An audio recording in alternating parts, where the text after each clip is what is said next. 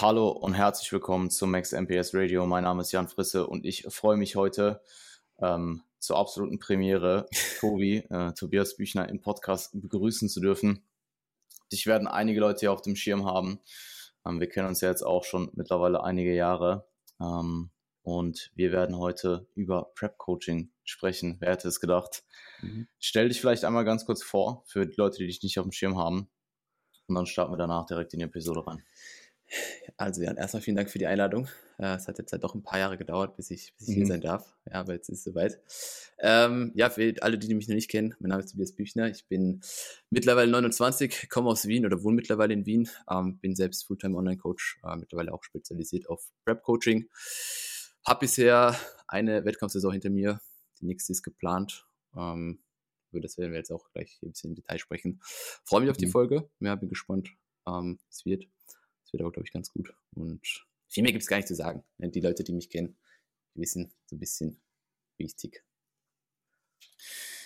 Ganz gut ist, äh, definitiv, wird, wird definitiv untertrieben sein. Also ähm, nicht so bescheiden. Und ähm, ich glaube, ich glaube, es wird eine sehr gute Episode. Ich bin gespannt. Ich bin äh, hyped. Du mhm. hast es gerade schon fast vorweggenommen. Ähm, erste Frage an dich, eine ja, persönliche Frage bezüglich deiner eigenen Athletenrolle. Wann startest du das nächste Mal? Und was für potenzielle Probleme tun sich auf, wenn man als Vollzeit-Prep-Coach, ähm, der jetzt auch einige ähm, äh, Vollzeit-Prep-Saisons hinter sich hat, mhm. äh, in der Coaching-Rolle, seine Athletenrolle wieder priorisieren möchte in Bezug auf die eigene Contest-Prep? Mhm. Also äh, geplant war ursprünglich mal ein Prep-Start 2023. Ja, das hat sich dann mhm. relativ schnell verschoben, weil ähm, seit ich mich 2019 selbstständig gemacht habe, das, das Business sich halt entsprechend entwickelt hat. Und ähm, wie du eben schon gesagt hast, es äh, werden halt immer mehr Athleten, die so im Frühjahr oder Herbst, vor allem Herbst, starten und ähm, parallel selbst zu preppen, war für mich halt oder ist für mich aktuell immer noch keine Option, wenn ich fünf bis zehn plus Athleten auf die Bühne stelle. Und dementsprechend mhm, habe ich da für mich einfach so ein bisschen ähm, auch ganz klar in den letzten zwei Jahren den Fokus ähm, klar auf die Businessentwicklung gelegt und, und mich da, sag ich mal, ein äh, bisschen hinten angestellt, natürlich weiterhin meiner Athletenrolle nachgegangen, aber für mich war klar, okay, ähm, wenn ich im Herbst immer genug Leute habe, die ich preppen kann, dann preppe ich in der Saison nicht. Ja, und dementsprechend hat sich das Ganze ein bisschen verschoben, ähm, auch von Herbst auf die frühe Saison und jetzt steht aktuell auf jeden Fall im Raum entweder das Ganze 2024, aller spätestens 2025 zu machen. Also es wäre dann definitiv der letzte Zeitpunkt, weil ähm, früher oder später muss auch einfach wieder, sag ich mal, die, die Rückkehr auf, auf die Bühne sein und ich habe auch dementsprechend Bock darauf. Aber ähm, das Ganze ähm, soll dann kommen, wenn, wenn auch einfach der richtige Zeitpunkt ist und wenn ich auch mich mhm. selbst wieder da ein bisschen entsprechend committen kann, selbst zu preppen, weil ich denke, du weißt selbst, wie es ist, wenn man Jahr für Jahr Leute preppt. Du bist immer entsprechend investiert und du hast teilweise immer so das Gefühl, ein bisschen selbst zu preppen. Das heißt, ich habe jetzt eigentlich gar nicht das Gefühl, dass ich vor vier Jahren das letzte Mal auf der Bühne war, sondern es ist halt immer wieder diese, dieses, dieses Prep durchlaufen mit Athleten, auch wenn man selbst natürlich nicht in dem Ausmaß leidet, wie die Person, die auf Wettkampf steht, ist. So sind gewisse Parallelen trotzdem immer irgendwo zu erkennen. Mhm. Und ähm, der Zeitpunkt muss halt der richtige sein, dass ich da äh, mich wieder mehr in den Fokus rück und dann auch akzeptiert, dass ich in dem Jahr vielleicht, gerade in der frühen Saison, vielleicht nicht so viel auf die, äh, viele Leute auf die Bühne stelle, sondern eben mich selbst. Ja, man äh, lebt Bodybuilding durch seine Athleten, ähm, durch seine Athletinnen irgendwo aus als Coach. Und ähm, ich glaube, ich, ich meine, ich kann auch, ich korrigiere mich, aber ich sehe diese Prep-Coaching-Situation halt auch so, dass ich Bodybuilding über mein eigenes Bodybuilding-Potenzial im Coaching ausleben kann. Ähm, und so wie du gesagt hast, Zeit muss passen. Ich finde sechs Jahre tatsächlich sehr lang. Also ich würde dringend 2024 ist, empfehlen. Ist definitiv lang. Ist, ich habe doch mit Lukas ja. schon besprochen, dass das wirklich so ein bisschen dieser, dieser Aufschub auf 225 so die letzte Option ist. Also die allerletzte mhm. Option. Ja, also ich sag dir, wie es ist. Ähm, für mich war jetzt so der Zeitpunkt nach, nach dreieinhalb Jahren, wo ich sage, es hätte nicht mehr viel länger sein dürfen. Mhm. Weil irgendwann, du kennst es selbst, der Off-Season-Trott kommt irgendwann. Mhm. Und wie lange kannst du diesen Trott dann produktiv aushalten, sag ich mal. Mhm. Und ich, ähm, ich merke es ja aktuell auch selbst. Und das wirst du, ich bin mir hundertprozentig sicher, dass du es auch merken wirst. selber dann mal wieder zu preppen und das Ganze selber mal wieder durchzumachen, ist nochmal eine ganz andere Perspektive und du hast halt auch nicht mehr die, du weißt selbst, du, du weißt selbst, mhm. wie es war als First-Timer. Als First-Timer, es ist deine erste Prep, so. Es ist mhm. einfach alles neu. Du bist, ähm, du bist super hyped, du hast super viele Fragen. Ähm, ich weiß auch ähm, ähm damals bei, bei Valentin Coaching, was jetzt bei Lukas, wie viel gelassener ich bin und wie viel, mhm. wie viel relaxter alles ähm, anläuft und, und bisher gelaufen ist. Und diese Second-Timer-Perspektive gibt dir natürlich auch im Coaching nochmal wertvollen, wertvollen Input, mhm. weil ich denke, ich denke, langfristig ist das Ziel äh, ja schon auch erfahrenere Leute zu preppen und ähm, Leute mit höherem Niveau zu preppen und äh, nicht deine gesamte Saison ähm, nur First-Timer zu preppen oder mhm. ja, machen wir eh beide nicht.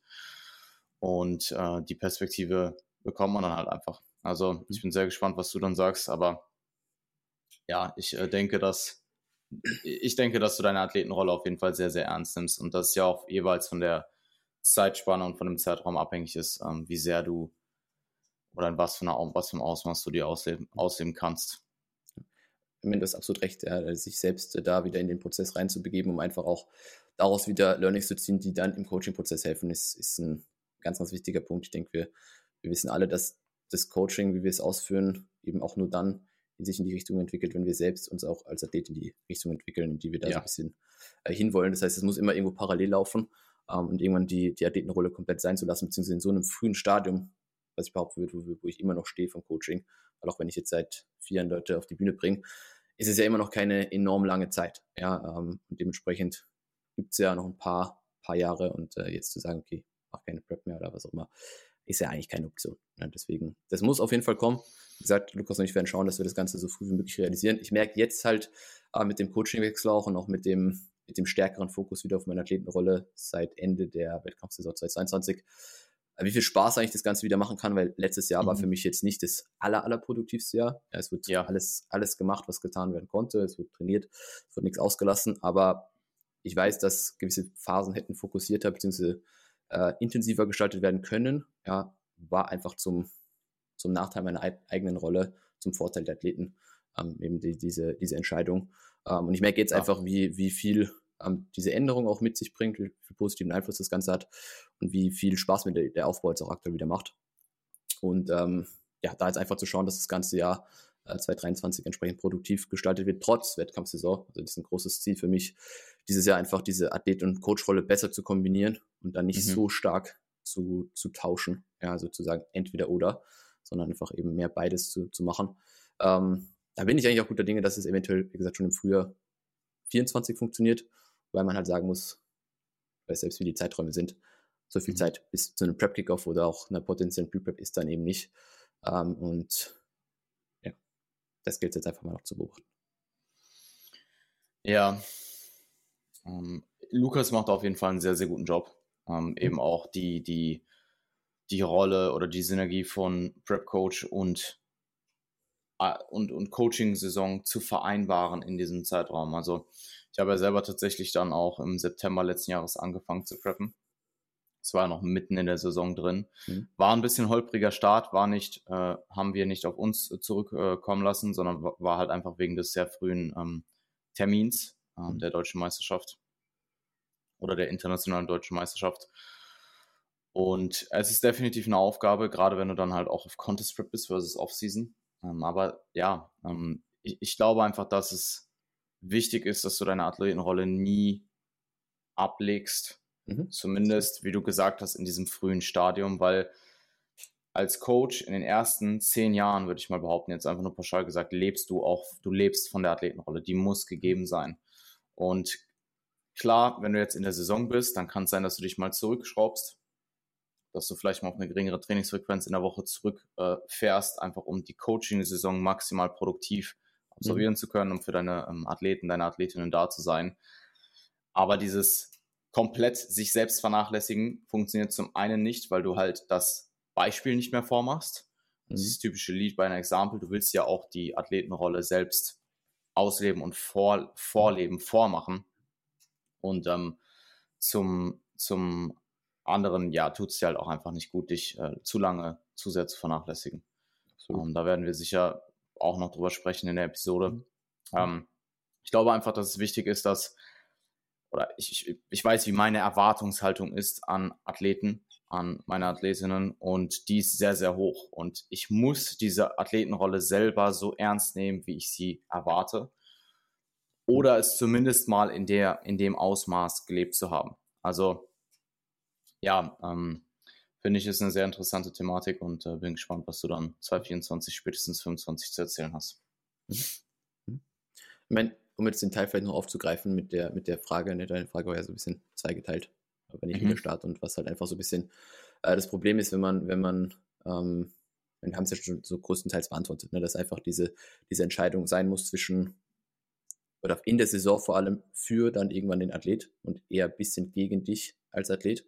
Ja, Gerade in der Endphase bist du ja ähm, deutlich stärker nochmal in den Prozess der einzelnen Athleten, äh, sag ich mal, äh, involviert als jetzt vielleicht zu Beginn von der Prep, alles läuft entspannt, keiner ist wirklich ähm, hektisch, hat irgendwelche Probleme und zu Ende häuft sich das Ganze. Und dann, dann wird es halt einfach äh, schwierig, ähm, diese gesamte, diesen gesamten Fluss von Problemen, die der Athlet auf dich überträgt, ähm, von, den, von dem eigenen Prozess abzukapseln. Und dann ist so ein bisschen, finde ich, einfach diese, vor allem letzte Phase von der Prep, einfach dieser Knackpunkt, wo du selbst als Athlet, wenn du Coach bist, dann einfach ein bisschen diese Abstriche machen musst. Aber bis dahin kann ja eigentlich alles eins zu eins gleichlaufen und es ist, wie mhm. gesagt, einfach die Aufgabe oder die mit jedem Jahr, wo du selbst Leute preppst, wird einfach die Erfahrung auch ermöglichen, dass auch in diesem letzten Drittel dann weniger und weniger Abstriche gemacht werden können.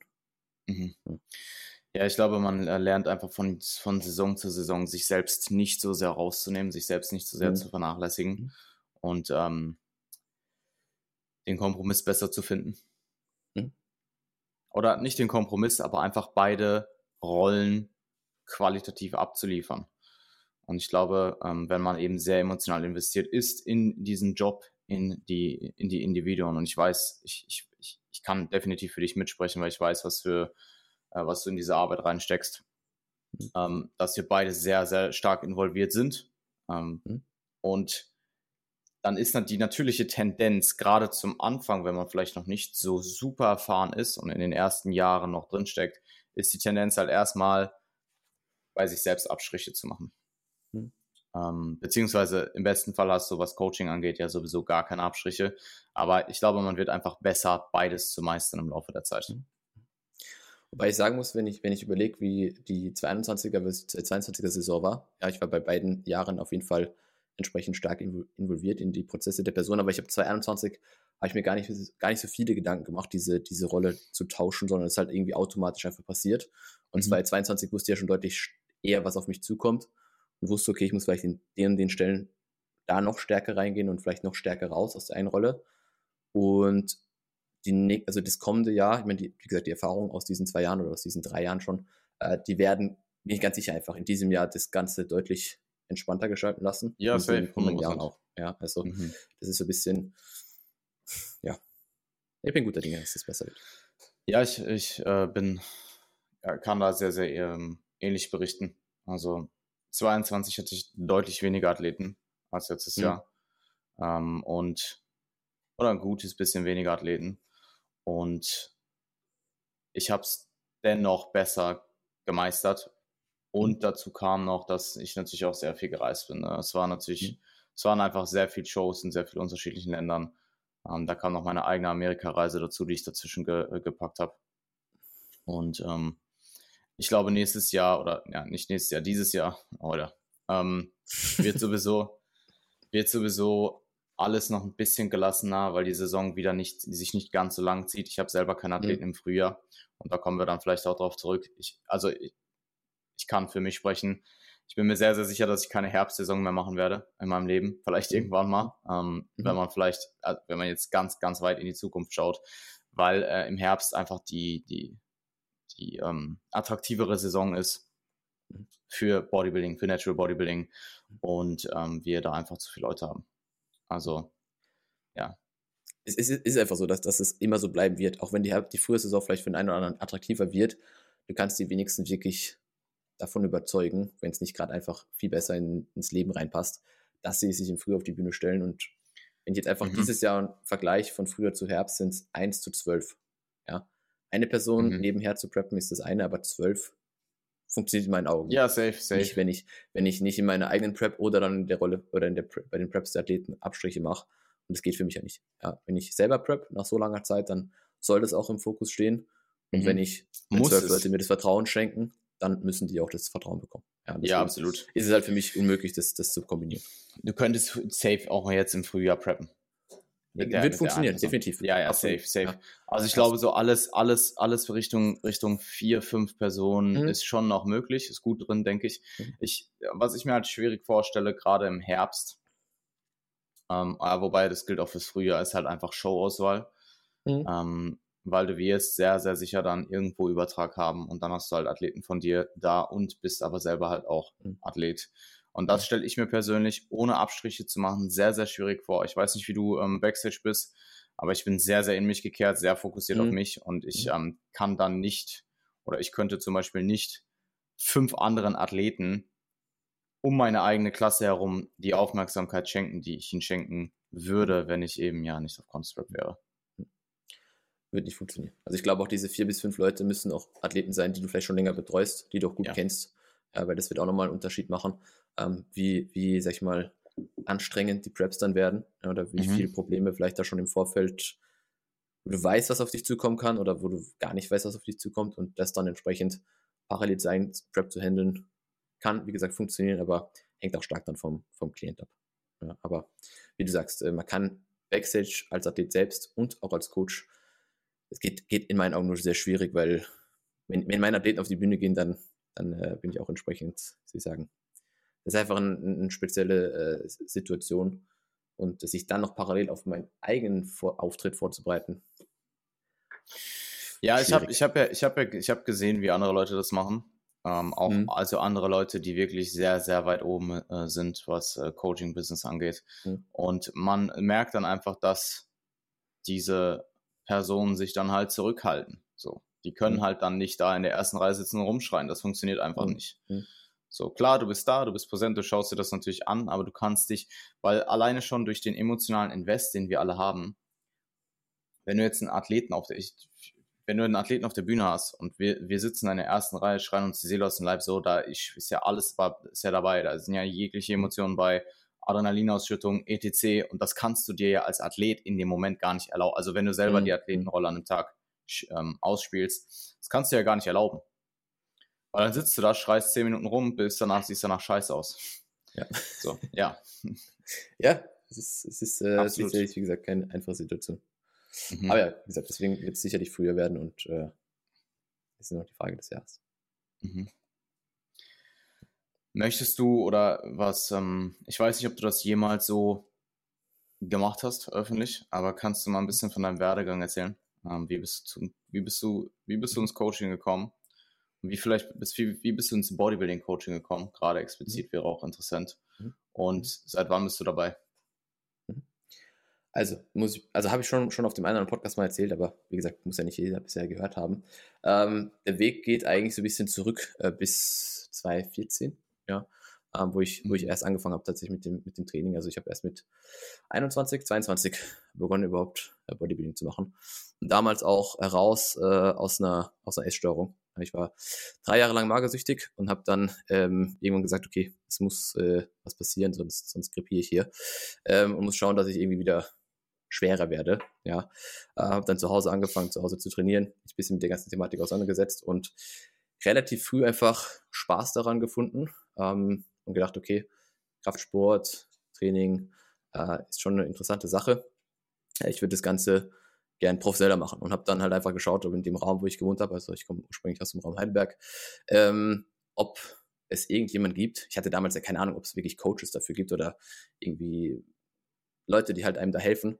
Ähm, habe dann einfach gegoogelt und bin dann auf Nikolaus Rochas, den werden sicherlich auch einige Leute, die so in der äh, deutschen Natural Bodybuilding Szene drin sind, äh, kennen. Ähm, den einfach gefunden, ihn angeschrieben und äh, gefragt, ob er irgendwie mich unterstützen kann. Und er hat gesagt, ja, komm einfach mal im Gym vorbei. Bin in das Gym gefahren und habe dann mit ihm gesprochen. Und dann hat er gesagt, ja, melde dich doch einfach hier an. Ähm, er, er, betreut mich und er hilft mir einfach, Muskelmasse aufzubauen. Und ähm, durch die Zeit bei Nico ähm, in dem im Gym dort, wo ich trainiert habe, teilweise dann auch mit ihm einfach lange trainiert habe, ähm, bin ich auch so parallel einfach ein bisschen in dieses, äh, dieses Coaching-Team von ihm mit reingerutscht, beziehungsweise habe Einblicke bekommen, ja, also ins Team Troja. Ähm, weil Nico war zu der Zeit sicherlich einer der gefragtesten Coaches eigentlich in ganz, mhm. in ganz Deutschland und im deutschsprachigen Raum. Ähm, und dann einfach Leute wie Pascal Haag, Aldin Aljagic, Dani Kubik, ähm, yeah. also wirklich große, große Leute ähm, kamen und, und äh, sich haben vorbereiten lassen und ich fand das halt mega spannend und dachte, okay, ähm, das muss eigentlich mein Ziel sein, auch irgendwann auf die Bühne zu gehen. Und durch die Coaching-Arbeit dann, in die ich dann immer mehr und mehr involviert wurde, ähm, mit auf Shows gefahren bin, also ich glaube, meine erste Wettkampfshow, auf der ich war, war 2015 oder 2016 DM. Also ich bin eigentlich schon ziemlich lang auf Shows.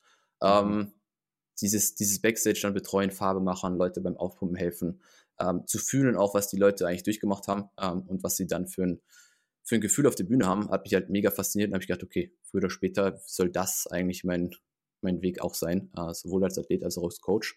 Und es hat sich dann halt immer mehr und mehr intensiviert, äh, dann irgendwann auch durch die, durch die, ähm, durch den Coaching-Wechsel zum Valentin, also Valentin Tambosi, ziemlich dann, dann 2018, glaube ich, gegangen bin, der mir dann nochmal eine andere Perspektive einfach geliefert hat, wie man Coaching weiter betreiben kann, ja, ähm, wie man Online-Coaching einfach betreiben kann.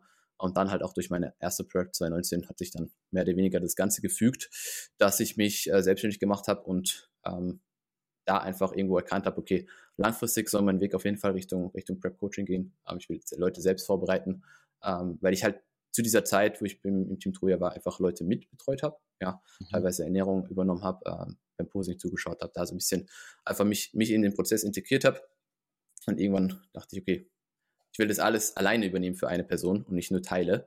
Ähm, und einfach, wie gesagt, mein, eigene, mein eigenes ähm, Team irgendwo aufbauen, Leute auf die Bühne schicken und da bin ich jetzt. Ja, das ist so ein bisschen mhm. der, der weite Weg ähm, von ja, Ausbildung über äh, dann PT-Trainer auch in der Zeit, wo ich, wo ich dort in dem Gym trainiert habe. Irgendwann habe ich auch angefangen, einfach da Leute zu betreuen, ähm, zu dem, dem Online-Coaching Standpunkt, wo ich jetzt heute bin. Mhm. Ja, ich finde es, um, ähm, also ich finde es sehr interessant, das zu hören, um, ähm, einfach auch in Bezug auf die nächste Frage, um, ähm, weil mhm. Wir haben eh schon drüber geredet. Also ich, klar, ich habe das jetzt nochmal in der genauen Chronologie hier von dir auch mhm. gehört, mhm. aber ich weiß, du bist schon einige Zeit dabei und ich glaube, mhm. das wird massivst unterschätzt. Also du mhm. hast gesagt, du bist seit 2014 trainierst du, seit 2015 genau. bist du ich glaube, 16 war die erste Meisterschaft. Oh, ja. Also ich bin, okay. Genau, 2016, 2016 war, glaube ich, die erste DM mhm. oder IDM. Ich bin mir nicht mehr sicher, ne, wo ich dann mit, mit dem David, ja. Dienstag, kennt vielleicht auch der andere, der hier zuhört, ähm, zusammen, zusammen auf Shows gegangen bin ähm, und da mhm. einfach Backstage Leute betreut habe und dann halt mich einfach immer wieder integriert habe. Ähm, was, was ja, also alle, alleine dieser zeitliche Aspekt, überleg mal, du hast 2016 schon Leute betreut. Klar, in, in der Hilf also Hilfsrolle, Aushilfsrolle, was auch immer. Genau. In der, ja, ja, zu voll. der Zeit wahrscheinlich sehr, sehr, sehr, sehr wenig, aber mit jedem Jahr mehr wird halt auch mhm. einfach die, ich will nicht sagen Verantwortung, aber die, wie ich mich äh, in, ähm, in den Prozess mit, mit einbringen konnte, deutlich mehr. Ja. Mhm. Ähm, ich würde sagen, das war mit 2018, 2017, 2018, 2019 dann auch schon deut deutlich mehr als, als vorher. Ja. Bei 2016, ja. wo ich am Show dabei war, da wusste ich ja nicht, was passiert. Ich war ja vorher nie auf dem Wettkampf, Klar. hatte keine Ahnung und war eher Zuschauer. Es waren einfach also, erste Erfahrungswerte. Genau, da würde ich definitiv sagen, dass äh, ich da jetzt nicht groß ähm, irgendwas, irgendwas gemacht habe, aber mit jedem Jahr wurde es dann halt einfach deutlich mhm.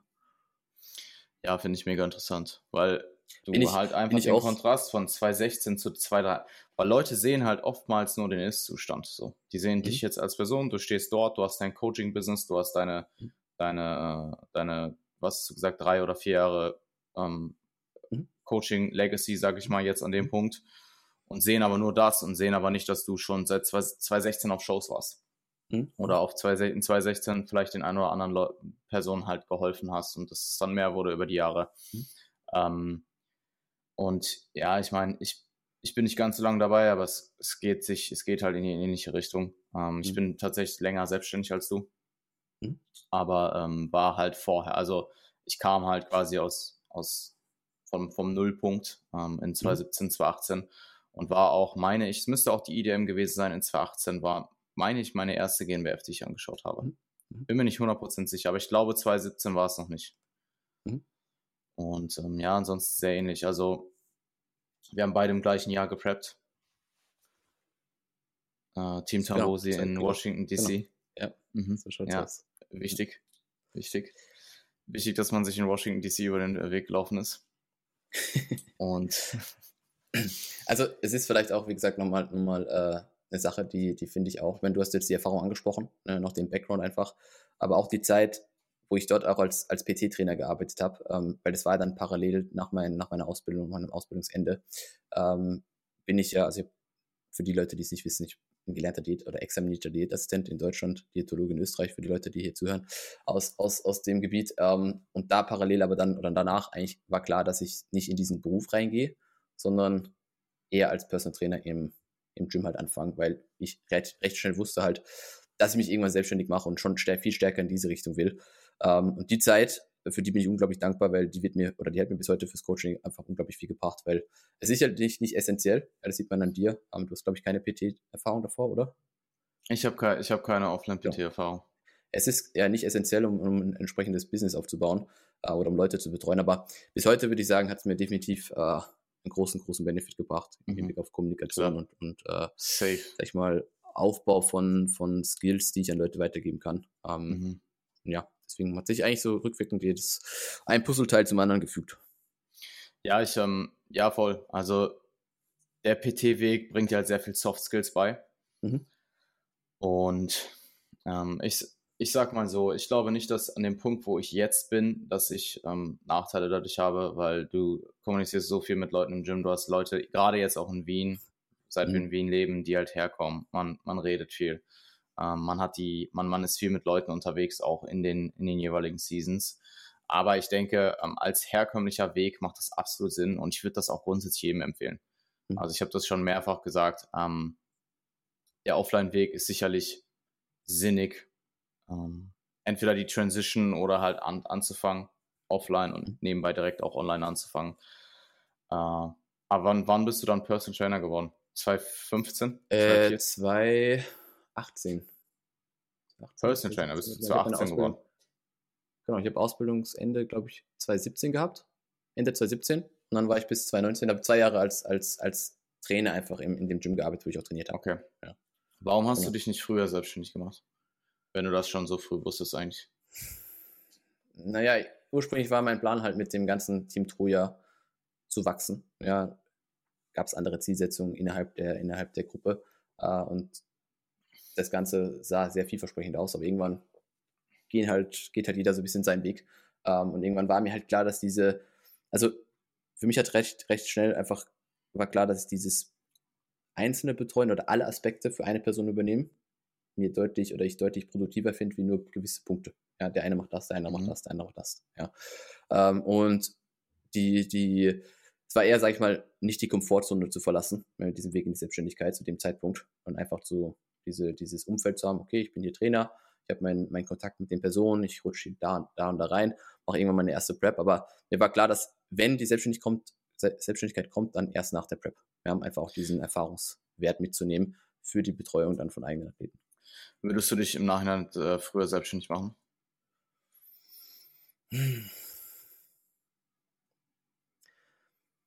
Schwer zu sagen. Ich glaube nicht. Würdest du es schon, dass mir diese-? Mm, Also die Frage kommt ja relativ häufig auch bei, bei QAs oder haben wir jetzt auch wieder bei verschiedenen ähm, LTS-Lives äh, durchgesprochen. Ich persönlich würde sagen, dass mir die Zeit, weil ich es nicht hätte früher machen sollen, glaube ich jetzt, wenn ich nochmal genau drüber nachdenke, einfach die Zeit zu investieren in eine gewisse Basis, ähm, was eben Hard- und Soft Skills angeht, zahlt Mhm. sich schon aus. Man kann sicherlich parallel einen, eine Art Selbstständigkeit angehen, aber ich glaube, diese, diese Basis irgendwo angestellt zu sein oder zumindest auch vielleicht auf Honorarbasis als PT-Training zu arbeiten, Mhm. also diesen PT-Aspekt mitzunehmen, zahlt sich schon aus in meinen Augen. Es ist wie gesagt kein Muss, man sieht es an dir. Mhm. Ähm, das kann sicherlich auch anders funktionieren. Ist auch immer die Frage, was habe ich für eine, für eine Basis, wenn ich mich selbstständig mache. Muss man ja auch berücksichtigen. Ja. Ja, ähm, wenn ich jetzt ein, keine Ahnung, habe ich eine große Reichweite, habe eine entsprechende Physik, so, dann, dann werde ich schneller ein Online-Coaching auf, aufbauen können, wie wenn ich, keine Ahnung, 60 Kilo wiege und, und äh, weiß ich mein, ähm, irgendwo herkomme. Es- Ne, das ist, es kommt das ist denke ich, abhängig von, von der Basis, wo du, die du hast. Ja, würde, würde ich auch sagen. Also Ja. hart, hart, so rein die, die Theorie. Die Praxis lernst du ja gewissermaßen eh durch deine eigenen Athleten Rolle mhm. und durch den, mhm. den eigenen Athletenweg. Also ich glaube, wenn du da ähm, Jahre rein investierst, also keine Ahnung, mal mindestens drei bis fünf plus, mhm. ähm, dann hast du die Praxis an dir selber, lernst du die Praxis sowieso kennen, die Theorie kannst du dir aneignen, beziehungsweise ist auch irgendwo Pflicht, dass du äh, eine gute, eine sehr, sehr solide theoretische Basis hast. Und die Soft Skills, es kommt natürlich auch einfach darauf an, was du vorher gemacht hast, aus was mhm. für einem beruflichen Kontext du vielleicht kommst. Aber wenn du jetzt irgendwo herkommst, wo du zwangsläufig schon extrem viel hast kommunizieren müssen, mhm. ähm, ich, klar, die PT-Basis ist dann nochmal spezifischer auf Training. Mhm. Ähm, aber es ist sicherlich was anderes, wenn du jetzt, sage ich mal, vielleicht eher eine introvertierte Person bist, vielleicht eher insgesamt, vielleicht nicht unbedingt schüchtern, aber einfach nicht mhm. so aus dir rauskommst, wie du es mhm. tun würdest, wenn du halt mal ein, zwei Jahre auf der Fläche arbeitest und halt gezwungen bist, Leute anzusprechen. Mhm. Ähm, also ja, ich glaube, das ist stark abhängig davon. Ähm, ich denke aber, dass die PT-Basis absolut Sinn macht. Mhm. Ähm, lass uns mit der nächsten Frage weitermachen. Bitte. Ich habe die tatsächlich gerade spontan umgeswitcht, weil das besser passt. Ähm, also heutzutage, weil ich, ich glaube, dass wir überleitend jetzt einfach hier sehr viel Value bringen können. Heutzutage online ähm, Coach zu werden, beziehungsweise vor allem online Prep Coach, was muss mhm. man mit sich bringen? Ähm, und ich meine, wir haben jetzt, ich habe jetzt gerade schon ge äh, gefragt, ob du es irgendwie anders angehen würdest. Mhm. Und das ist ja so ein bisschen verneint, aber mich ähm, würde interessieren, ähm, was du zu der Frage zu sagen hast. Also, ich denke, das Allerwichtigste ähm, ist, dass, dass man versteht, dass wenn ich mich dafür entscheide, Online-Coach zu werden, das, dann ist nicht die, die Entwicklung Prep-Coaching als Endstufe. Ja? Äh, weil Prep-Coaching, dafür ist sicherlich nicht jeder Online-Coach äh, Online gemacht. Genauso wie nicht jeder, jede Person, die ins Gym geht, dafür gemacht ist, auf die Bühne zu gehen. Ja? Mhm. Ähm, ich denke, das Allerwichtigste ist eben diese, diese Passion als Basis zu haben für diese, dieses, diesen Wettkampfgedanken, für dieses Erreichen des, des Ziels der Person, ja, ist, denke ich, denke ich, eine, eine eine Basis, die nötig ist, neben, den, neben dem theoretischen Wissen, was du dir aneignen kannst. Ja, das ist schön und gut. Aber du musst es eben auch an die Person bringen. Du musst wissen, wie du die Person durch die, durch die, durch die Prep auch leitest oder wie du die Person eben in, in eine sehr gute Form bekommst. Weil ich meine, wir haben das ähm, ja auch schon mal zusammen in einem Podcast angesprochen. Ähm, das ganze Prep-Coaching, der ganze Stuff, es gibt so viele Infos da draußen. Ja, wir kommunizieren Woche für Woche, Monat für Monat über verschiedenste Plattformen, was nötig ist, wie eine Pre-Prep aussehen muss, wie die Ausgangslage sein muss, was du mitbringen musst und so weiter und so fort. Und trotzdem kriegen es viele Leute nicht hin, dann am mhm. Ende all das umgesetzt zu bekommen. Entweder an die Person oder sich auch selbst zu preppen. Ja?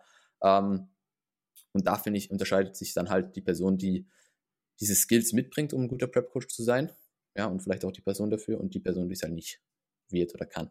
Ja, und irgendwann das zu erkennen, ist auch schon, ist, ist, ist gut, ist wichtig, ja, zu wissen, okay, es ist vielleicht nicht so mein Genre. Ich arbeite vielleicht dann doch lieber gern mit anderen Personen zusammen, weil sich das aufzuzwingen oder eben darauf hinzuarbeiten, wenn es, weil man glaubt, dass das das Endziel ist, Prep Coaching, ist sicherlich der, ist sicherlich eine der, der, der, der höheren, weiß nicht, kann man es kann man's irgendwo definieren, also kann man es irgendwo eingliedern, ja, Prep Coaching, das, das, das anstrengendste Coaching Prep Coaching ist sicher, also ich, ich würde, also Fitness Coaching? Ja, ich würde schon sagen, dass Prep Coaching das anspruchsvollste ist mhm. was den eigenen Invest angeht, beziehungsweise was eigentlich, was ähm, äh, Return of Investment vielleicht auch angeht. Mhm. Also was du im Endeffekt rausbekommst, ähm, versus das, was du rein investierst. Auf finanzieller Sicht sicherlich. Man kann jetzt ähm, argumentieren auf, auf emotionaler Sicht oder auf, ähm, auf äh, nicht materieller Sicht äh, mhm. ticken wir da sicherlich anders oder denken wir da sicherlich anders, ähm, sonst würden wir es nicht machen. Aber es ist schon, würde ich sagen, vom Anspruch her mit das Höchste. In mhm. unserer Sportart so. Klar, in, unserer Sportart, ähm, genau. in unserer Sportart. Ja, ja. Mhm.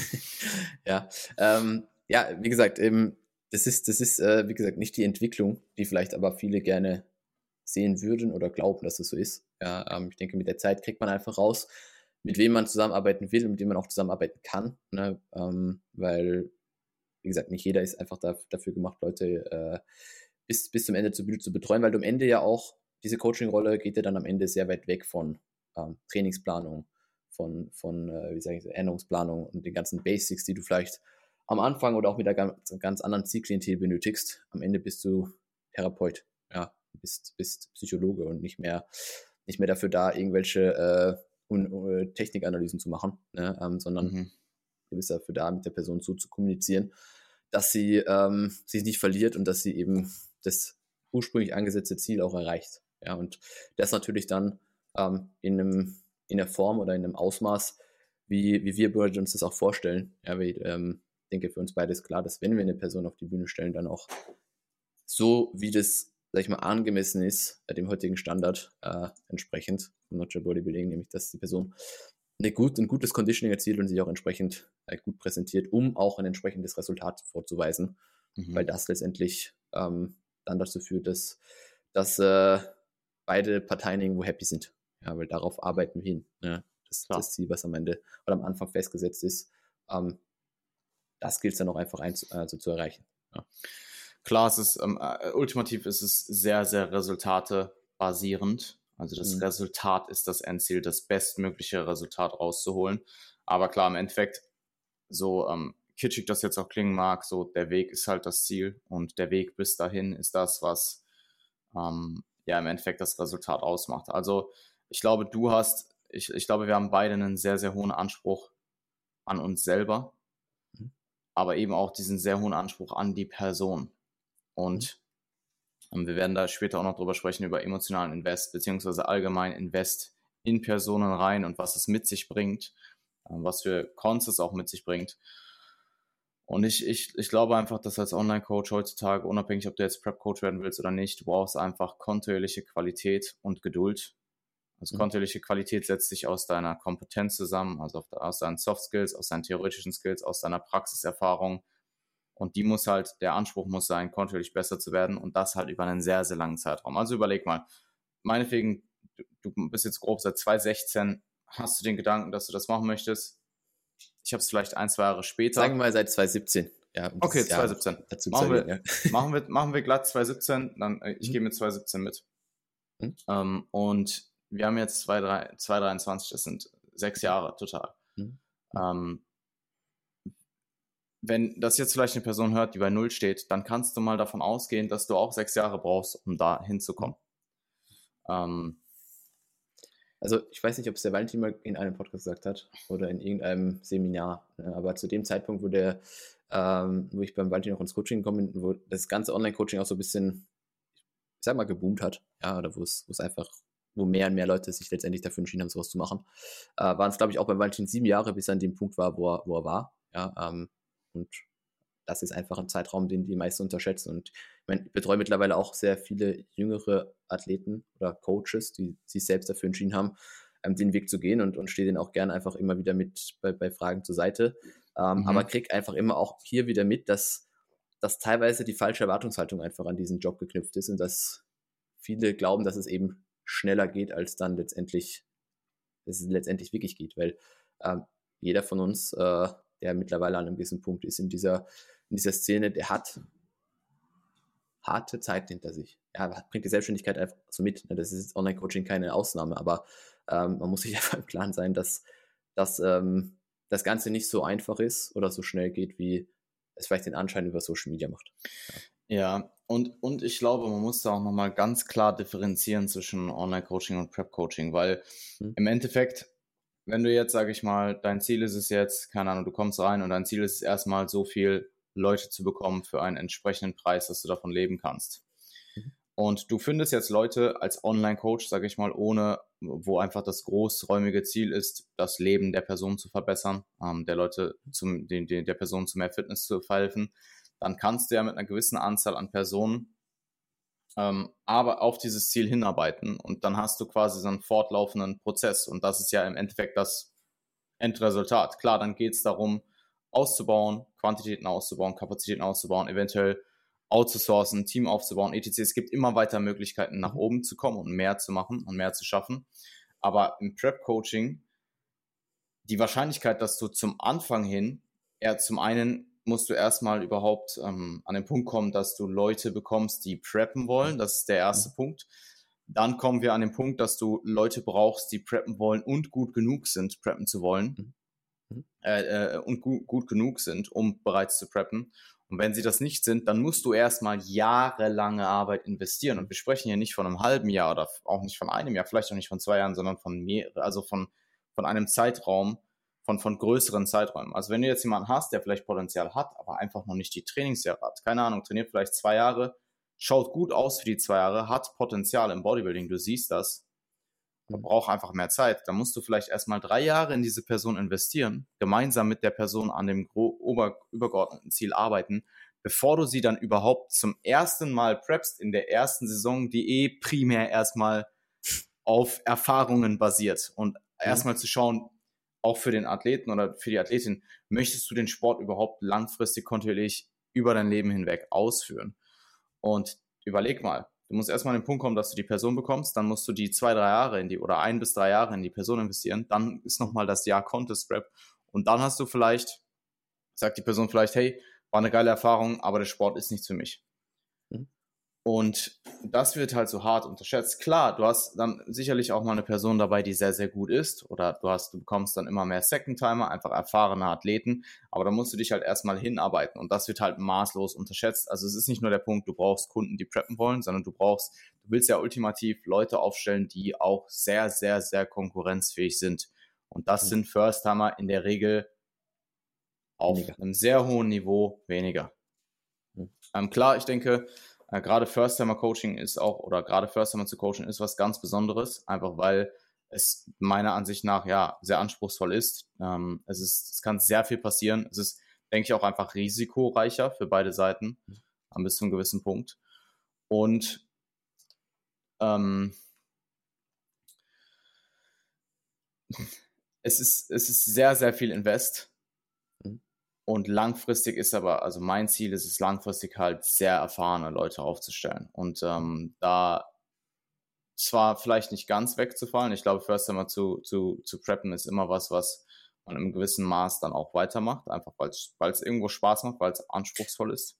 Wollte ich gerade sagen, ich finde, es macht mhm. schon auch viel Spaß. Ja, ja safe, der Person safe. einfach so ein bisschen diese, diese, diese, also diesen Prozess zu begleiten, wo die Person eintaucht in das, was Bodybuilding mhm. auf Prep-Niveau einem auch geben kann oder was für Erfahrungen die Person machen kann. Ne? Und natürlich sind First-Timer in der Regel jetzt nicht die Overall-Winner, ja, ähm, aber es gibt eben nach und nach, und das, das sieht man ja von, von Jahr zu Jahr, wirklich extrem, extrem gute Athleten, die fürs erste Mal schon verdammt gut ausschauen. Ja, also mhm. ähm, und das, ich finde find halt beides eben seinen Reiz. Erfahrene Athleten zu coachen Safe. ist natürlich das eine. Ähm, manchmal sogar etwas unspannender, weil du einfach mehr Daten hast und weil mhm. vieles auch etwas leichter von der Hand geht, finde ich persönlich, weil die Person einfach schon ein gewisses Maß an, an, an Fehlern gemacht hat und auch an Erfahrung gemacht hat, die sie halt dann, die halt weniger oft auftreten in der zweiten Prep oder dritten ja. Prep oder vierten Prep, wie auch immer. Ähm, es ist sicherlich nicht, nicht, nicht, nicht einfach im Gesamten, aber es, es ist was anderes einfach. Deswegen finde ich dieses First Time Preppen ist. Absolut. First Time Preppen macht sehr viel Spaß. Ja, voll. Ja, also es waren ja auch ähm, bei mir letztes Jahr, es waren acht Athleten und sieben davon waren First-Timer. Und ich bin, mhm. ich bin äh, ma massiv stolz, was wir aus allen rausholen konnten. Mhm. Also ich glaube, unser eigener Anspruch ist es da einfach First-Timer aufzustellen, die nicht wie First-Timer aussehen. Mhm. Und ähm, wie du schon gesagt hast, First-Timer sind in der Regel nicht die Leute, die halt herkommen und alles gewinnen und die besten Resultate für dein Team einholen. Aber ich denke, mit First-Timern, die Potenzial haben und die dann halt auch brutal abliefern in der Prep.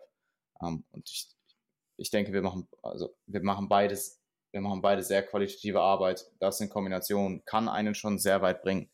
Mhm. Ähm,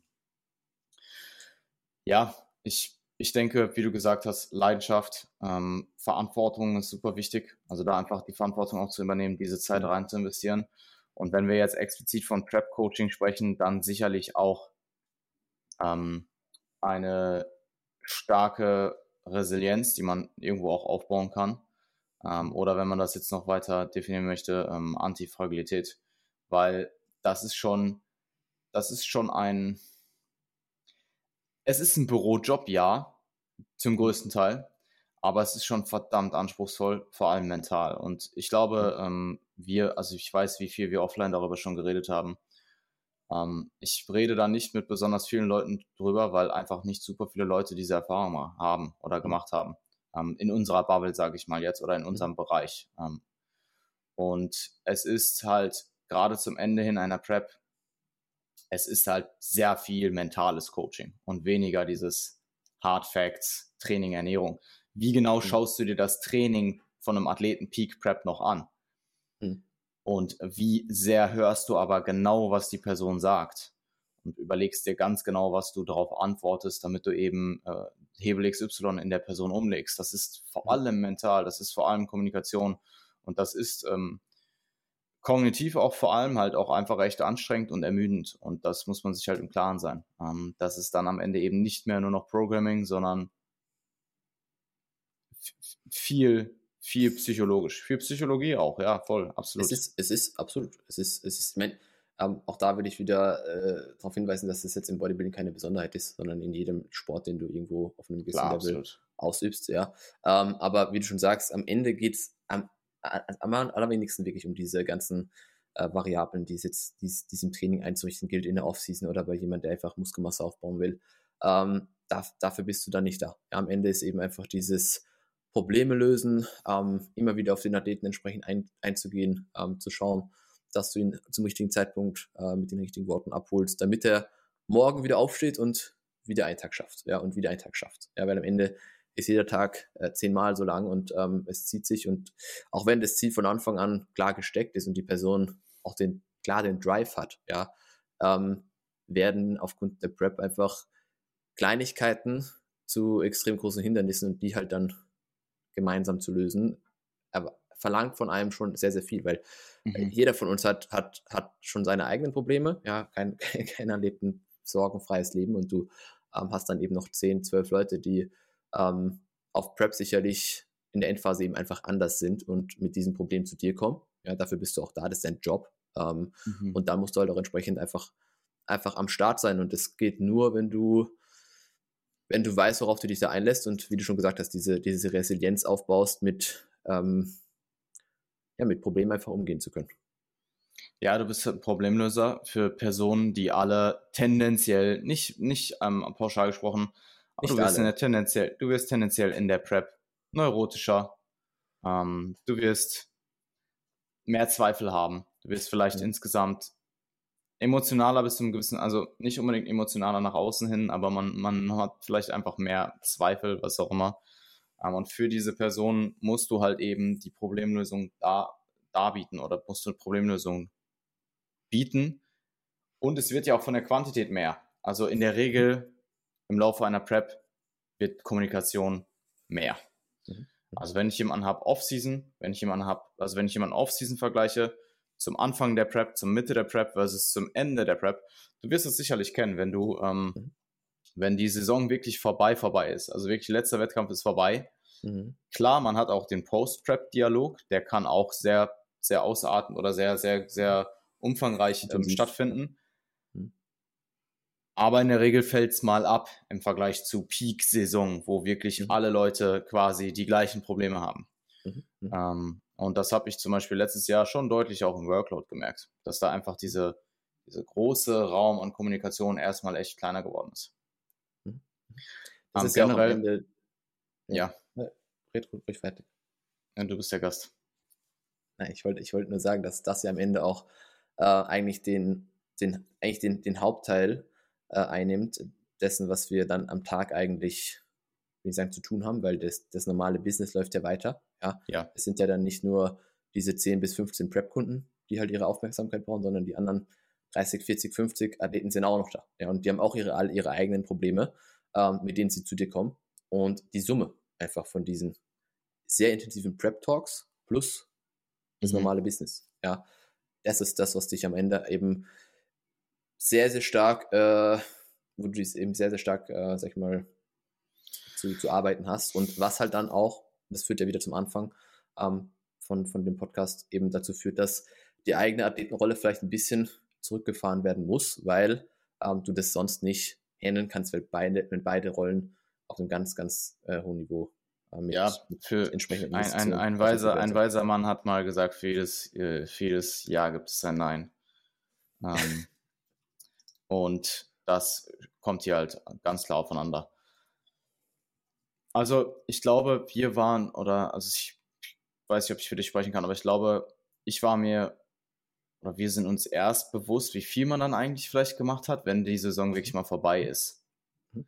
Und wirklich mal Ermüdung aufeinander, wirklich mal die ganze Ermüdung auf dich einprasselt und du nicht mehr dieses permanente, weil in der Season selbst, du bist einfach, du bist, du bist laserscharf. So. Du hast einfach mhm. Adrenalin jedes Wochenende. Es gibt jedes Wochenende Show. Du hast, du hast das Dopamin-High von der einen Show und nächstes Wochenende, du weißt, dass ein, das eine Dopamin-High kommt, dann ist Montag, Dienstag, du bist schon wieder voll in deinen Midweek-Check-ins drin, planst schon wieder die nächsten Peak-Weeks, dann ist schon wieder das nächste Wochenende, du hast wieder dieses Adrenalin, du hast wieder Dopamin-High und das geht ja über Wochen so hinweg. Um, ähm, das heißt, du bist in dieser permanent angespannten, fokussierten Phase, wo sehr, sehr viel Workload passiert und dann ist die Saison halt vorbei und es fällt halt alles ab. Und äh, ich denke, das ist auch wichtig zu verstehen, wenn wir ähm, jetzt darauf zurückkommen, ähm, was ja Prep Coaching ähm, irgendwo bedeutet. Es ist ein sehr saisonaler Job irgendwo auch. Ähm, also klar, es ist ein dauerhafter Job. Du hast deine, dein mhm. Business, was dauerhaft abläuft, aber der Workload fährt sich saisonal hoch und sinkt mhm. dann wieder ab. Und genauso auch der emotionale Invest und dein eigener mentaler Invest, den du, den du, den du bringen musst. Also ich ähm, denke, wir können jetzt, ähm, wir hatten bei Daniel schon drüber geredet und auch bei Chris, so ein bisschen darauf zurückkommen, ähm, in Bezug auf emotionalen Invest, was sind potenzielle Schattenseiten, äh, gerade in Bezug auf ähm, Prep oder Bodybuilding-Kunden, Klienten? Ähm, ich meine, wie du schon ein paar Punkte an. Also das Wichtigste ist, denke ich, dass man, dass man versteht, dass wenn ein Problem jetzt vom Kunden auftritt, ja, ähm, und du das vielleicht im Check-in besprichst, ja, dann ist ja noch nicht ge gesagt, dass das Problem auch sich damit gelöst hat. Ja, oder du beginnst ja nicht, äh, du hörst ja nicht über das Problem, was der Kunde hat, auf, aufzuhören, zu denken, wenn der, der, der Check-in durch ist oder du die Voice abgeschickt hast, sondern das beschäftigt dich weiter. Ja, weil mhm. nach wie vor gilt eben dieses, diese Zielsetzung, die am Anfang von zum Beispiel Prep festgelegt wurde und den, der damit verbundene auch Zeitdruck, ja, weil es gibt halt einfach einen Tag X, wo du fertig sein musst und du hast nur eine begrenzte begrenztes Zeitfenster, um einfach dieses Problem auch zu lösen, damit am Ende das, das entsprechende Resultat entsteht. Auch wenn man früh genug anfängt, ja, was machst du, wenn acht Wochen out, keine Ahnung, irgendein Binge passiert? Da kann es egal sein, ob du jetzt schon 22 Wochen auf Prep bist oder 30. Es gilt ja jetzt, das Problem zu lösen und zu schauen, wie man die letzten acht Wochen dann angeht, damit am Ende immer noch das gleiche Ziel, Ziel da ist. Und ähm, das wird halt über die Zeit in, die, in der Summe auch an Leuten, die man preppt, weil ich würde sagen, wenn du jetzt, weiß nicht, eine Person oder zwei Personen preppst, dann ist das alles schön und gut. Ja, ich habe in der ersten Saison, wo ich, wo ich Leute gepreppt habe, eine Person gepreppt, in der zweiten zwei, dann irgendwann acht, dann zehn, dieses Jahr 13. Ja, äh, und eine oder zwei Personen zu preppen ist einfach. Ja, ist nicht, nicht die gleiche, äh, wird dich nicht so fordern wie acht, zehn oder zwölf oder noch mehr. Ja, und ähm, die, die, äh, die Summe an eben dieser emotionalen Investition, die du in den Prozess von der Person hast, das ist letztendlich ja das, was dich am Ende auch so, so fertig macht, was dann wegfällt, wenn die, wenn die Saison mal weg fertig ist. Weil da wirst du mir zustimmen, ähm, weniger Leute sind auch weniger Probleme und dementsprechend weniger anspruchsvoll bzw. intensiv ist das Ganze. Ja, auch wenn man mhm. natürlich trotzdem 100% bei der Person ist und trotzdem 100% ähm, in dem Prozess ist, wird es meiner Meinung nach ist es meiner Meinung nach nicht so so so, so anstrengend, ja, wie mhm. das bei sehr vielen Leuten der Fall ist. Und ähm, ich denke, wie gesagt, die, die ähm, eine ne Schattenseite, ähm, gerade im Hinblick auf die Prep Clients, ist eben, dass die Leute verstehen müssen, dass die Arbeit, die sie investieren oder die ich investiere, ähm, dass wir beide eigentlich an dem Resultat hängen, was wir am Ende erzielen wollen, weil ohne gute Resultate sind wir Prep Coaches nicht nicht die Coaches, die wir eben sein können, beziehungsweise wird unsere Reputation nicht steigen. Ja, wir beide sind auf die Ergebnisse angewiesen und die Person muss verstehen, dass sie mit mir in diese in diesen Prozess reingegangen ist und nicht alleine. Ja, es gibt immer zwei Leute, die da dran hängen, weil mhm. ich sage meinen Leuten immer, gerade zu Beginn auch von Erst oder bei Erstgesprächen, wenn es oder wenn es in eine Prep reingeht, die können von mir 100% haben, also wirklich 100%, aber dann erwarte ich eben auch 100% von ihnen. Ja, wenn Voll. ich 100% in den Prozess investiere und ich kriege nur 80% zurück, oder das Ziel des Kunden ist mir wichtiger als ihm selbst, dann wird es nicht funktionieren. Ja, und ähm, da ich, wie gesagt, wenn ich eine Person auf die Bühne begleite oder einfach zu irgendeinem Ziel auch wirklich wirklich im 100% im Prozess drinstehe und das dann nicht zurückbekommen, damit klarzukommen über einen langen Zeitraum, weil das wird es irgendwann geben. Ja, irgendwann wird man die Erfahrung machen, dass eine Person das vielleicht dann eben nicht bis zum Ende durchzieht oder gewisse Dinge einfach macht, ja, vielleicht weil sie auch ihre erste Prep hat, weniger Erfahrung, äh, gewisse Dinge unterschätzt hat, äh, dass ja, du als, du als Coach darunter am Ende leidest, obwohl du, ich will nicht sagen, viel dazu kannst, weil können immer beide, äh, können immer beide Parteien dazugehören. Aber es ist halt, es ist halt eine Sache, die die wenigsten, glaube ich, verstehen. Ja, dass, dass äh, auf der anderen Seite auch jemand ist, der, der leidet, ja, auf eine andere Art und Weise, wenn du halt deine Kalorien überschießt und somit eigentlich ähm, ja, die, die Prep in, in, oder das Resultat in Gefahr bringst, wovon die andere Person abhängig ist, weil das ganze Business darauf äh, beruht und damit muss man erstmal klarkommen. Ja. Mhm. Das ist, denke ich, ein, ein, ein ganz großer äh, Minuspunkt. Aber was heißt Minuspunkt? Wir haben uns beide entschieden, das zu machen. Wir machen das beide sehr, sehr gerne. Ähm, ich glaube, ja, absolut. ist vielleicht auch wichtig, da, wichtig klarzustellen, warum wir uns entscheiden, ähm, da jetzt mittlerweile im dritten Podcast darüber zu reden, ist, weil es einfach ein mhm. verdammt interessantes und relevantes Thema ist und nicht, weil wir uns jetzt per se irgendwie beschweren wollen oder das nicht gerne machen. Nein, nein, gar nicht. Um, gar nicht. Würd, also, wenn, wenn, ich keinen Bock mehr auf Coaching hätte, dann würde ich ja morgen aufhören, würde was anderes machen. Ja, aber mhm. es macht ja auch irgendwo, es ist ja irgendwo ein Reiz, ja, dass du eigentlich von jeder Saison Absolut. zu Saison eben es schaffst, es doch besser zu machen, die Leute eben besser, besser aufzustellen, die Fehler, die du vielleicht machst, weil es ist, denke ich, auch sehr wichtig, um ein guter Coach oder guter Prep-Coach zu sein, du musst sehr selbstreflektiert sein, du musst, mhm. ähm, du musst dich in- und auswendig kennen.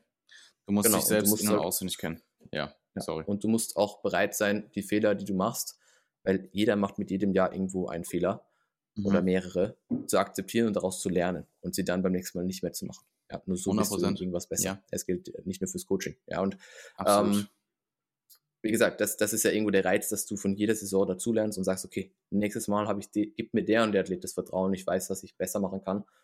Und ich will wieder dieses Resultat, weil dieser Wettbewerb, der irgendwo auch so ein bisschen, ja, das, das Ganze deutlich spannender macht, ja, die, mhm. Person halt am, am Ende des Jahres oder in der Season dann gegen andere Athleten antreten zu lassen oder dafür zu sorgen, dass sie halt eben entsprechend kompetitiv sind, gibt mir halt einfach extrem viel. Ja, ja weshalb ich mittlerweile ja auch eigentlich nur noch mit Wettkampfathleten und Athletinnen zusammenarbeite, aber mir das, das, deut, das deutlich mehr reizt einfach zum aktuellen Zeitpunkt.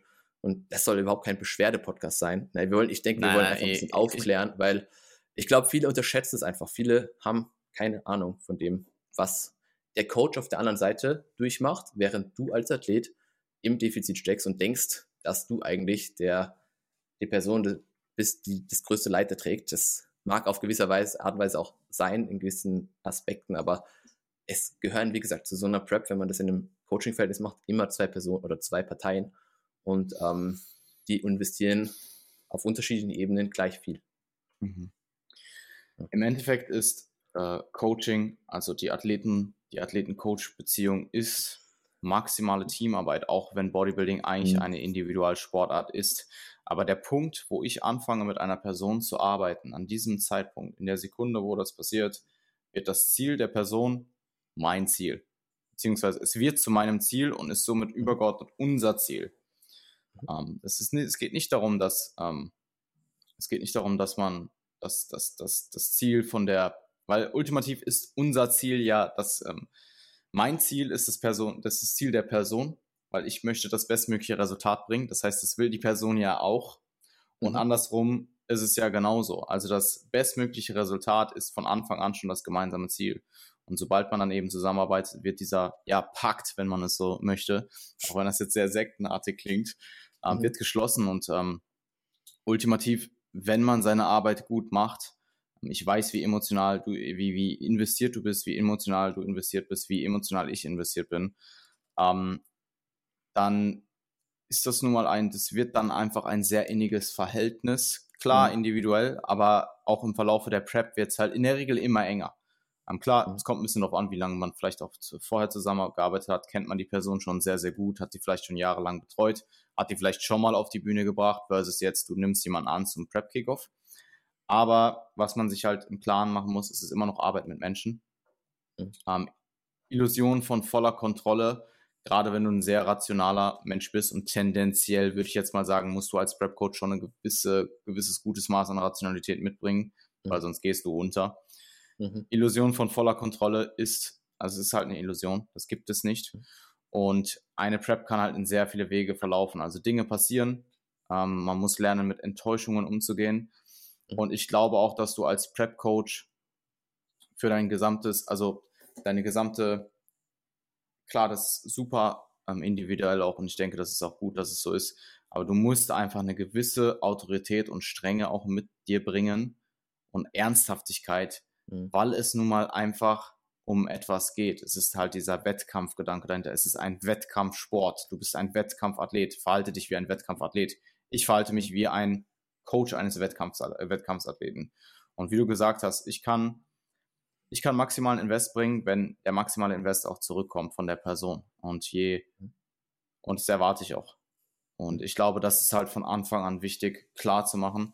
Und dann wirst du äh, auch die richtigen Leute anziehen und die äh, falschen Leute vielleicht nicht anziehen. Und das ist auch gut so. Das bremst dich vielleicht insgesamt mit, mit Quantität, am Anfang vielleicht in den ersten mhm. Jahren. Aber ultimativ ist das für dein Business und auch für, dein, für deine Außenwahrnehmung, für deine Resultate, für das, was du an Reputation, an Legacy aufbaust, mhm. der Weg. Also Qualität definitiv über Quantität setzen. Und ich glaube, super, super, super wichtig ist Emotionen kontrollieren und so stoisch wie möglich daran zu gehen. Du musst jetzt kein Stoik-Gott sein, ähm, aber wenn wir darauf zurückkommen, du musst halt das kontrollieren, was du kontrollieren kannst. Perfektionismus beziehungsweise die Illusion von voller Kontrolle ablegen, weil die gibt es nicht. Du arbeitest mhm. mit Menschen und maximal pragmatisch bleiben. Also immer so lösungsorientiert, zielorientiert wie möglich arbeiten. Das Ziel ist das übergeordnete Ziel. Du arbeitest lösungsorientiert, wie es nur geht daran. Und Dinge passieren, Dinge werden, du wirst manchmal Nachrichten bekommen oder du wirst mit Dingen konfrontiert, wo du dir denkst, du brauchst wahrscheinlich, du brauchst, du sitzt hier vielleicht vorm Computer und hast einen What the fuck Moment. Mhm. Und du musst der Person aber jetzt trotzdem in einem sinnigen, in, in einer sinnigen Kommunikation, in einem guten Austausch klar machen, was zu tun ist, ohne deine eigenen, ohne dass deine eigenen Emotionen durchkommen. Und das mhm. musst du halt lernen. Und wenn du das nicht kannst, wenn du bei jedem Mal ausflippst und das dann auch so kommunizierst, dann hast du ein absolutes Problem. Weil dann werden deine mhm. Leute auch merken, dass du selber auch unsicher bist und dass du selber deine, deine, deine, deine, deine Sache jetzt, du kannst gerade selber nicht pragmatisch bleiben und dann mhm. Bricht halt alles zusammen. Gerade wenn du da eine Person sitzen hast, die halt vielleicht mental jetzt auch gerade nicht so stabil ist, weil sie Peak Prep ist und kein Körperfett mehr hat.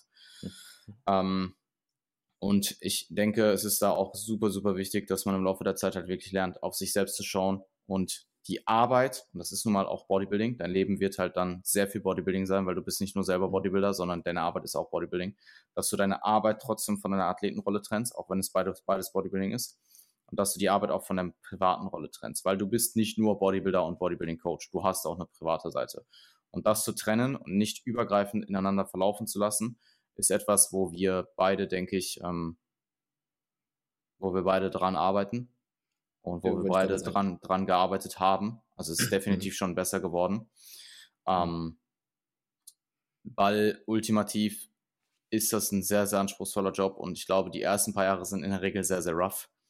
Mhm. Ähm, und es muss ja auch besser werden. Also ich glaube, ich kann für dich mitsprechen, das waren definitiv sehr, sehr anstrengende Jahre. Ähm, und du willst dir das Ganze ja auch effizienter machen. Und ähm, mhm. also effizienter im Sinne von, dass es dass ich eben nicht jedes Jahr 5% mehr graue Haare habe. Mhm, mhm. ich also, halt, das ist kein Scheiß. Ja, das ist wirklich kein Scheiß. Ich meine, dieses daran arbeiten ist, denke ich, ein, ja. ein sehr, gutes, sehr guter Ansatz, weil ähm, mit dieser Illusion von voller Kontrolle, die du angesprochen hast, oder auch die, die Enttäuschung, die man innerhalb von einem Coaching-Prozess, sag ich mal, erleben wird, ja, das ist unumgänglich. Das, am Anfang glaubt man vielleicht, dass es dass es nicht passiert, dass du alles unter Kontrolle hast, weil du ja eigentlich genau die Schritte kennst. Du denkst ja, okay, ich habe das so durchgeplant, ich weiß das und das. Die Person hat das richtige Mindset, aber es verändert sich halt auch über die Prep äh, einiges, ja, und ähm, das zu lernen, ja, und daran dann damit einfach in die nächste Saison gehen, eben diese, mhm. diese Analyse zu betreiben, okay, was ist da passiert, was hätte ich vielleicht anders machen können, ähm, und oder einfach das auch mit einzuberechnen im Vorfeld, weil das wirst du ganz am Anfang als Prep-Coach sicherlich nicht in dem Ausmaß machen, wenn du schon fünf Saisons hast. Ja, oder schon dann statt drei Personen auf die Bühne begleitet hast, 30 Personen. Ja, weil 30 ja, Personen eine andere Sache sein und ähm, ich, man ich, kann einfach, ja. Lass mich ganz kurz um, unterbrechen. Mhm. ich glaube auch, dass es halt, ähm, das, das ist halt immer in Relation zu setzen. Es kann gut sein, dass du deine erste Saison machst und du hast drei Athleten oder du hast, ein, lass es vielleicht mal, das ist deine zweite Saison, du hast drei Athleten. Mhm. Und das sind zufällig einfach drei First-Timer, die alle sehr, sehr anspruchsvoll sind. Und du bist es einfach nicht gewohnt, dann kann das rein vom Stress, vom mentalen Workload der gleiche Workload sein, wie vielleicht mit 30 Personen in fünf bis zehn mhm. Jahren. Mhm. mhm. Ja. Ich denke, dass das und auch einfach die Erwartungshaltung, die ich als Coach dann mit in diese Saison nehme. Ja, mhm. weil ich denke, du kennst es selbst äh, von, also man geht ja immer mit einer entsprechenden ähm, Vorstellung, wie die Prep oder die Season vielleicht auch verläuft, in, in eine Season rein. Ja, aber dass es dann am Ende vielleicht auch ein bisschen anders laufen kann, aufgrund diverser Faktoren, ja, ähm, das lernst du erst, wenn du eben mit diesem Problem auch über die Jahre konfrontiert wurdest, weil du sie vielleicht am Anfang für überhaupt unrealistisch gehalten hast. Ja, ähm, dass das sowas, dass sowas passieren kann, aber wenn du es dann irgendwann merkst, dass Dinge passieren, die du vielleicht am Anfang gar nicht auf dem Schirm hast und dann damit lernst, umgehen zu können, dann wird eben von Jahr zu Jahr die, die, sag ich mal, die Rate der grauen Haare irgendwo niedriger, ja, weil du einfach ähm, dich über gewisse Dinge einfach, an gewissen Dingen wirst du einfach dann verstehen, okay, das ist schon mal vielleicht vorgekommen, sowas kann passieren ähm, und in dem Moment war vielleicht nichts anderes möglich oder es war was auch immer, aber du, du, du lernst einfach besser damit umzugehen. Ne? Und deswegen. Ja. Ich glaube, ich glaube, ich glaube, ähm, Erwartungshaltung in Bezug auf First-Timer und erfahrene Athleten ist definitiv etwas, was ich mir ganz genau angeschaut habe. Gerade mhm. First-Timer-Erwartungshaltung, weil einfach tendenziell mehr schiefgehen kann, weil die Person einfach mhm. nicht so erfahren ist. Und ähm, ich glaube, ultimativ, wie du gesagt hast, ist es ein kontinuierlicher Prozess. Nächste Frage wäre jetzt in dem Fall gewesen, wie du mit Enttäuschung umgehst. Ich glaube, wir mhm. sind da schon mehr oder weniger darauf eingegangen. Also wenn du da noch was beibringen möchtest, dann. Also einfach nur, dass, dass, dass man das mit einplanen muss, dass man irgendwann auch im Prozess enttäuscht wird und dass man manchmal deutlich weniger zurückbekommt, als man selbst investiert hat. Ja, mhm. ähm, das wird irgendwann einfach passieren. Ähm, am Ende muss man sich halt einfach fragen, was, also ich suche grundsätzlich immer dann natürlich erstmal die Fehler bei mir selbst, was hätte ich vielleicht besser 100%. machen können. Ja. ja. Also, ähm, wieso ist es jetzt dazu gekommen? Und wenn man dann probiert, eben, äh, sag ich mal, die ersten Emotionen nach einem Vorfall zu, zu filtern und dann zu schauen, okay, objektiv zu beurteilen, woran, woran lag das jetzt und vielleicht man dann merkt, okay, ich habe alles getan, was ich hätte tun können, weil das mhm. ist immer noch die, die, die, die, die nach wie vor der oberste Punkt, sei es jetzt als Athlet oder auch als Coach, ähm, hätte ich alles tun können, um die Person vor diesem Szenario zu bewahren oder vor diesem, sag ich mal, Ergebnis, ähm, dann kann man damit definitiv besser leben, ähm, als wenn man eben dann doch einige Fehler kennt, die man, die man da äh, vielleicht dazu beigetragen hat, dass das Ergebnis so war, wie es war. Ja, aber wie gesagt, Erwartungshaltung äh, gegenüber unterschiedlicher Athleten ähm, äh, anpassen, ja, sei es jetzt First Timer oder Second Timer, weil das wird sicherlich einen Unterschied machen, ja, ähm, aber einfach mit einberechnen, dass sowas früher oder später passieren wird, ja, und äh, dann wird es dann wahrscheinlich auch nicht mehr so, sagen, stark mitnehmen. Ja, ja es nimmt mich immer noch mit, immer noch schwer für mich, aber am Anfang deutlich schwerer wie mittlerweile. Ja, ich glaube auch. Ich glaube, man, äh, so schlimm das jetzt auch klingt, man gewöhnt sich dran. Man mhm. lernt einfach daraus. Ähm, ich glaube, auch generell die Geschwindigkeit, etwas zu akzeptieren, nimmt zu. Also mhm. mittlerweile ist es bei mir wirklich so, sobald etwas passiert, ich muss wirklich, ich probiere es wirklich in so schnell wie möglich zu verarbeiten, ne, nicht unbedingt zu verarbeiten, aber so schnell wie möglich zumindest mal zu akzeptieren. Und ich glaube, da habe ich, also ich habe mir das, ich prüge mir das seit Jahren rein, dass sobald irgendwas passiert, was ich nicht kontrollieren kann, ich es einfach direkt akzeptiere. Weil mhm. der Punkt, an dem du es akzeptierst, unabhängig jetzt davon, ob du es verarbeitet hast und äh, daraus jetzt lernst, weil das kommt ja dann im weiteren Verlauf, mhm. der Punkt, wo du es akzeptierst, ist der Punkt, wo du wieder die Kontrolle übernehmen kannst über Dinge, die du jetzt mhm. machen kannst, um es potenziell noch, noch zu lenken. Mhm. Ähm, und ansonsten, ja, Verantwortung übernehmen, so wie du gesagt hast, Fehler immer bei sich selber suchen. Der wird nicht immer bei jemandem selber suchen. Manchmal sind es beide Parteien, manchmal ist es nur eine Partei. Aber grundsätzlich erstmal zu schauen, was hätte man selber besser machen können. Selbstreflexion dann die Lernerfahrung daraus ziehen, es beim nächsten Mal besser zu machen. Und ich sag mal so, und ultimativ hat alles irgendwo seinen Grund. Und ja. ähm, Dinge, die vielleicht im ersten Moment negativ erscheinen oder dir vielleicht erstmal zusetzen, können sich auch durchaus als absolute Brillanz herausstellen in den kommenden Jahren, weil du vielleicht die nächste Sache besser machst oder sich andere Türen öffnen. Es passieren, es passieren einfach Dinge manchmal, die sehr negativ behaftet erscheinen im ersten Moment und dir dann im Leben einen Weg leiten, den du sonst nicht gegangen bist. Das klingt jetzt vielleicht sehr ähm, esoterisch, aber ich habe das schon einige Male erlebt und würde ich definitiv ja. unterstreichen. Ja, also, ja. Oder, also ganz egal, ob das jetzt ein Vorfall oder auch eine Entscheidung ist. Eine gute Entscheidung kann sich schlecht anfühlen, eine schlechte Entscheidung kann sich gut anfühlen. Ja, du wirst mhm. irgendwann erst im Nachhinein rausbekommen äh, oder über die Zeit sehen, okay, was, was ähm, hat der, was hat das jetzt gebracht oder was nehme ich da mit? Und ich würde sagen, aus all den Dingen, die mir bisher widerfahren sind, was jetzt mal, sag ich mal den Rap-Coaching-Kontext angeht, habe ich immer sehr viel mitnehmen können und es dann im Anschluss. Man kommt immer stärker zurück. Ja, man, kommt, kommt man kommt stärker zurück, wenn man eben nicht den Kopf hängen lässt und halt in, ja, wenn man nicht den Kopf hängen lässt. Ich denke, das ist schon ganz gut. Und, und das, das wird was sein, was halt, gerade wenn es jetzt ums Scrap-Coaching geht, eigentlich von dir verlangt wird, weil wenn du den Kopf hängen lässt, wenn es nicht so läuft, wie, wie du dir es vorstellst, dann äh, bist du eh dann raus. Bist du, dann verschwindest du, du, eh. Ja, dann verschwindest du eh. Und es ist halt nun mal einfach, es ist halt zum einen ist es natürlich das Online-Coaching-Business, was mittlerweile halt auch sehr anspruchsvoll ist. Es gibt super mhm. viele Online-Coaches, es gibt nicht so viele, es gibt, na, es gibt super viele Online-Coaches, es gibt viele gute Coaches, es gibt eine solide Anzahl an sehr, sehr guten Coaches und es gibt eine ganz kleine Anzahl an Top, Top, Top-Notch-Coaches. Und dich in dieser Hierarchie, sage ich mal, in dieser Hierarchie nach oben zu kommen, dafür musst du resilient sein und an dir selbst. Mhm. Du musst dich in- und auswendig kennen, du musst Geduld haben, du musst kontinuierlich Qualität bringen und das über mindestens fünf Jahre, eher zehn. Und mhm. dann schaust du mal, wo du stehst. Schau mal, Jan. Hast du, mhm. hast du, ähm, möchtest du noch darauf eingehen, was deine langfristigen Ziele aus Coaching-Sicht sind? Ist das, ist das interessant? Willst du darüber reden? Hm. Ich finde es immer schwierig über so eine. Hast du so einen fünf oder zehn Jahresplan? Hast du sowas? Ich habe keinen per se, ich habe nicht per se einen Plan, aber mhm. ich habe schon eine Vorstellung, ja, doch schon. Mhm. Also was ich weiß, ist, dass ich mit jedem Jahr, wo ich im Prep-Coaching Leute auf die Bühne bringe, einfach besser und bessere Arbeit machen möchte, mit immer erfahrenen mhm. Athleten zusammenarbeiten will, immer mehr, mhm. mehr, wie soll ich sagen, wenn's, auch wenn es uns nicht nur per se um Titel geht, ja, ähm, trotzdem eben bessere Resultate erzielen möchte, ob die dann eben in Titelform sind, sei es jetzt Overall Winner, Pro Card Winner, whatever, ja, ähm, Pro Wins, ähm, das kann jeder definieren, wie er möchte. Titel, aber ich finde Titel interessanter als Pro-Cards.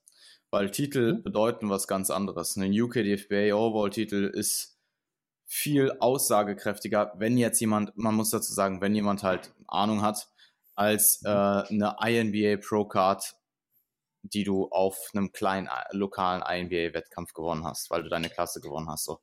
Ist, ich sage, kann jeder definieren, wie er jetzt, wie er jetzt ja. möchte, ne? aber würde ich dir definitiv zustimmen. Ja. Ähm, aber das ist, das ist definitiv mein, mein, mein Anspruch an mich selbst, dass ich einfach mit jedem Jahr ähm, besser werde in dem, was ich tue und dadurch einfach auch bessere Ergebnisse erziele. Ähm, fürs Erste.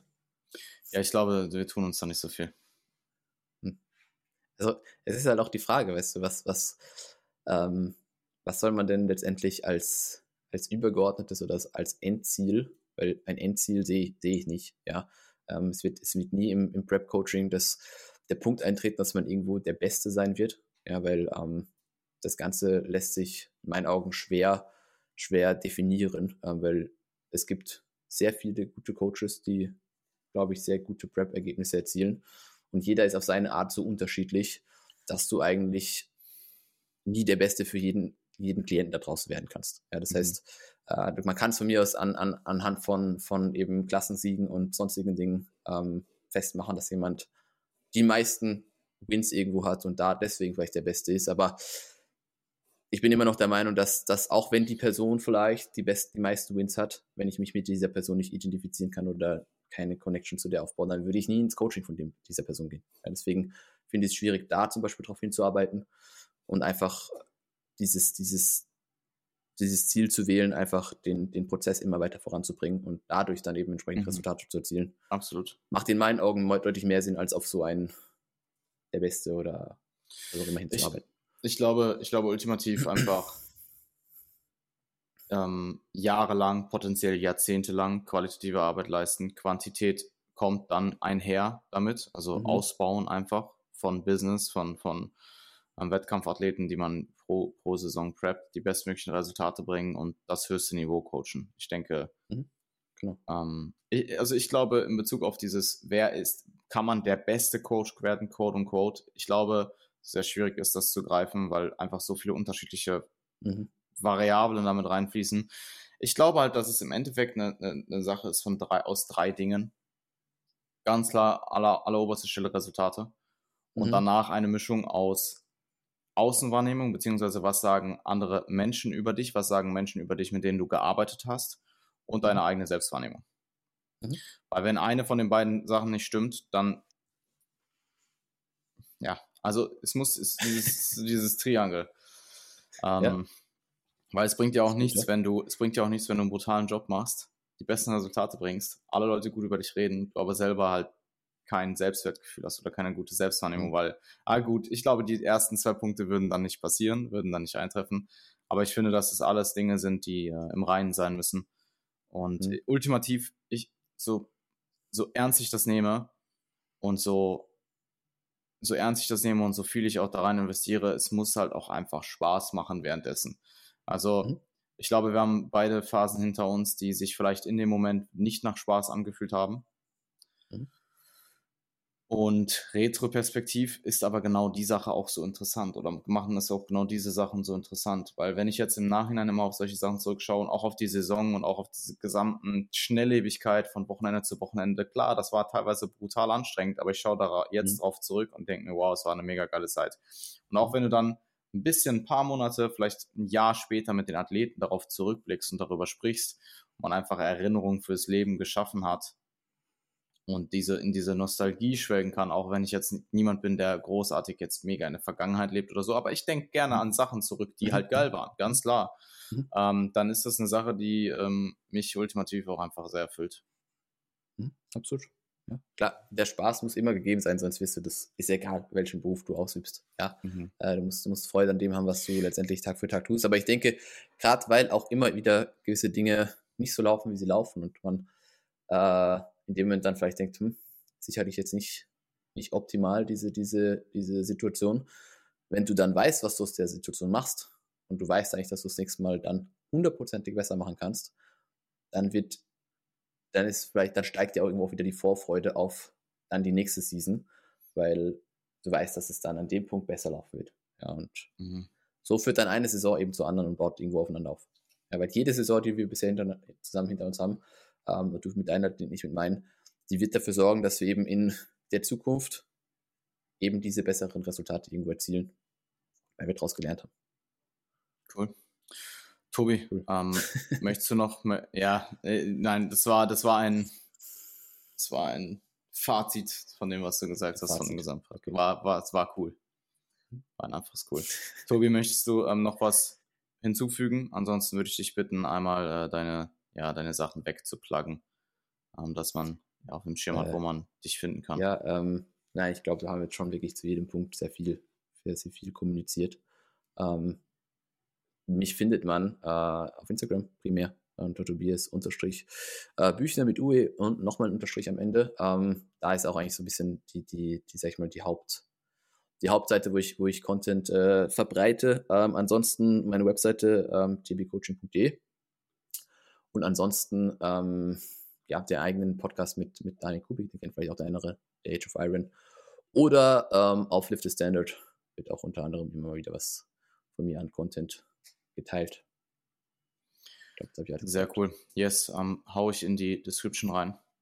Mhm. Und wenn erstmal danke an jeden, äh, an jede, die zugehört hat bis zu diesem Punkt. Ähm, ich denke, wir haben einige äh, interessante Insights gegeben. Ähm, gerne Feedback, was ihr vom äh, Tobi Jan gespannt haltet. Und dann äh, denken wir mal darüber nach, das vielleicht ähm, hier und da mal einzuführen. Ähm, also mhm. ja, schreibt uns das entweder direkt privat oder ja, teilt die Episode, was auch immer. Dass wir einfach sehen, dass das Feedback vorhanden ist, dass Leute sich das Interesse gerne Interesse besteht vielleicht. Interesse besteht, ja genau. Mhm. Und dann hören wir uns spätestens nächste Woche wieder. Danke dir fürs, äh, danke dir für, danke für die Einladung, Jan. Ja, yes. ähm, mich gefreut. Bis bald.